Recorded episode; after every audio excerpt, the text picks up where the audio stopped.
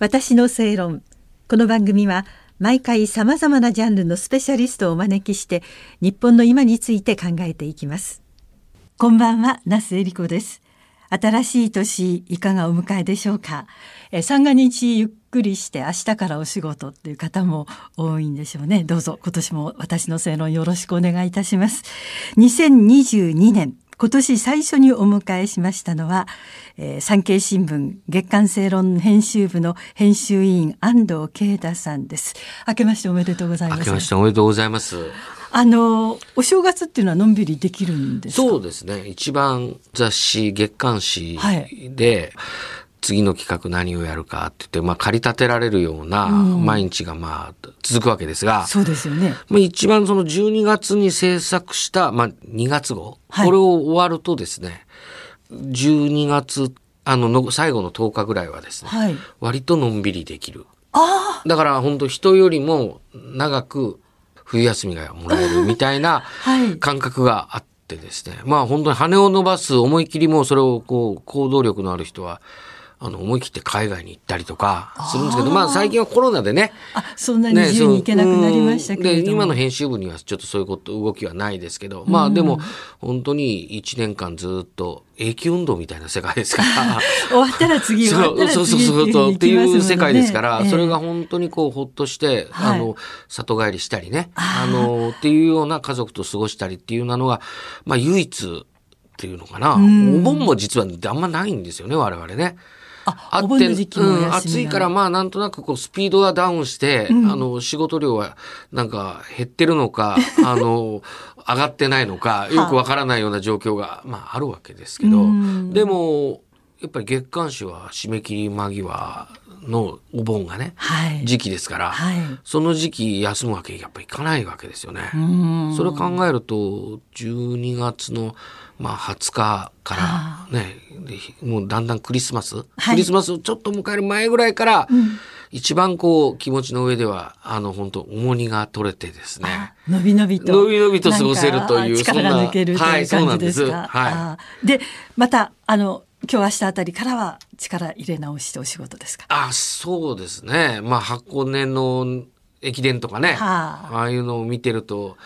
袋に帰ってきて、ちょうど、あの、ゴールが、はあ、あの、大手町ですね。大手町なんですよ。確かに。で、大手町がわーっと盛り上がって、うん、あの、若い人たちがね、こうあれして、あれ見ると憂鬱になりますね。憂鬱に 明日から会社だなと。あいよいよもう正月の風物詩はこれで終わって、うん、明日から日常が復活するという、なんかそれを目の当たりに会社の映像とともにですね会社前の映像ですね、はいはい、あそこがゴールですからね。そうですね、えー、なんか突きつけられるようなですね。なんかあのゆったりくつろいでるのに、オフィスが映ってしまうという。そういう感じでしょうそうなんですよね、あれうちの会社映りますからね。映りますね。確かに、ね。えー、おまけみたいだけど。本来は読売ですからねあれは、えー、でもねまあ東京の中心でありますから、はい、どうしても、ね、そうなんですね。ええ。ー安藤さんは、ええ、あのじゃ今ほっとしてらっしゃるのは原稿をお出しになった後だからということなんですけど、はい、年末、はい、えー、今発売されています月刊正論の令和4年2月号の中で、えー、特集やばいぞ日本っていうのがあって、はいはい、そこであの国民主権を脅かす無節操な住民投票という記事を書いてらっしゃるということで、まあこれを中心に今回お話を伺っていこうと思っているんですけれども、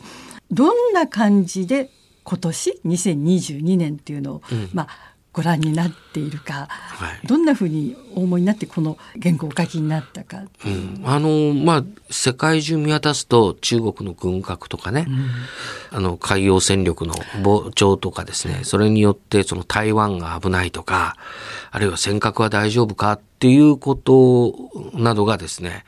それからオリンピックどうするんですかって問題もあります。はい、もうすぐですもんね。ねウイグルの人権問題なんていうのもあるわけです。はい、そのものがこう絡み合ってて、で、どちらかというと、日本のその社会の雰囲気を見ていると、そういうものをこう、直視したくないというかね、あの、目を避けてるというかですね、そういう雰囲気があるわけです。でも、やはり安全保障とか国防とか国の安全を考えるっていうものテーマっていうのは、うん、そういう緊張っていうのはやっぱり変わらずにあって何らその、直視しなくて済まされるもんでもなく。見なければないってことではないで、いうことなんです。突きつけられてるわけですよ。で、その厳しさは増してるということなんですけれど、はい、それとともに、その、私どもこう思ったのは、そういうその安全保障って、なんかこう、ドンパチやることばっかりイメージするんだけれども、はいそうではなくて、例えばその外国人の取り扱いとかね、あるいはその土地を外国資本が買い占めて、こう国土が席巻されていくとか、水源が買い占められるとか、あはい、あるいはこう、機微技術が取られてしまうとか、いろんなその日常の場においても、安全保障を考えなければいけない場面っていうのが、やっぱり増えてるっていう感じがしててですね。はい、それで2月号で2つほど取り上げたのが、その今述べた外国資本による土地買収の問題。はい、この問題の深刻さっていうものですね。うん、と、もう一つが、えー、国民主権を脅かす無節操な住民投票という題して、うん地方自治体がいかにこう狙い目にされてるのかというかですね、標的にされてるのかっていうような問題意識でですね、はい、この問題、今回のその住民投票の問題っていうのを取り上げたわけです。ああ直接のまあなんて言うんでしょうね。安全とか保障とかいうことになると武力とかなんか目に見える、はっきりとしたものを考えがちですけれども、はい、なんか気が付くとすぐそこにっていうかじわじわと生活の中に入ってきてることがたくさんあります見逃してることがたくさんあって、うん。はい、実は去年の12月にですね、はい、話題になったえっ、ー、と、東京都武蔵野市、吉祥寺のある、あそこでですね、住民投票条例のその取り扱いっていうのが巡って、ものすごい喧騒が起きたじゃありませんか。この問題なんかもそうなんですが、うん、非常に問題が大きいわけです、うん、うん、特に外国人の取り扱いという意味でですね。はい。日本で暮らしている外国籍の方ということですよね。はい、そうなんです。そうなんです。そうなんです。でも、どんどんそういう方って増えていますし、はい、これからまあ広がる一方というか増えていく一方ですよね、ね。国としてはね。はい、はい、はい、あのそうした外国人に、うん、まあ住みやすく住みやすい街であるためにですね、はい、街をどのようにしたらいいかとかそういう工夫をするっていうのは全然異論ないんです。はい、ましてその目の前で困ってる人外国人がいてですねその人に手を差し伸べるっていうようなことで自分にできることをやるとかいうのも、あの全然異論はないし、はい、そうした人たちと仲良くまた気持ちよく過ごしていく街であるっていうのは、全く異論ないんですね。ただ、ただ、問題がということなんですね。そうなんです。はい。それ、また次回、はい、改めて詳しく伺いますので、はい、よろしくお願いいたします。よろしくお願いいたします。私の正論お相手は、那須恵理子でした。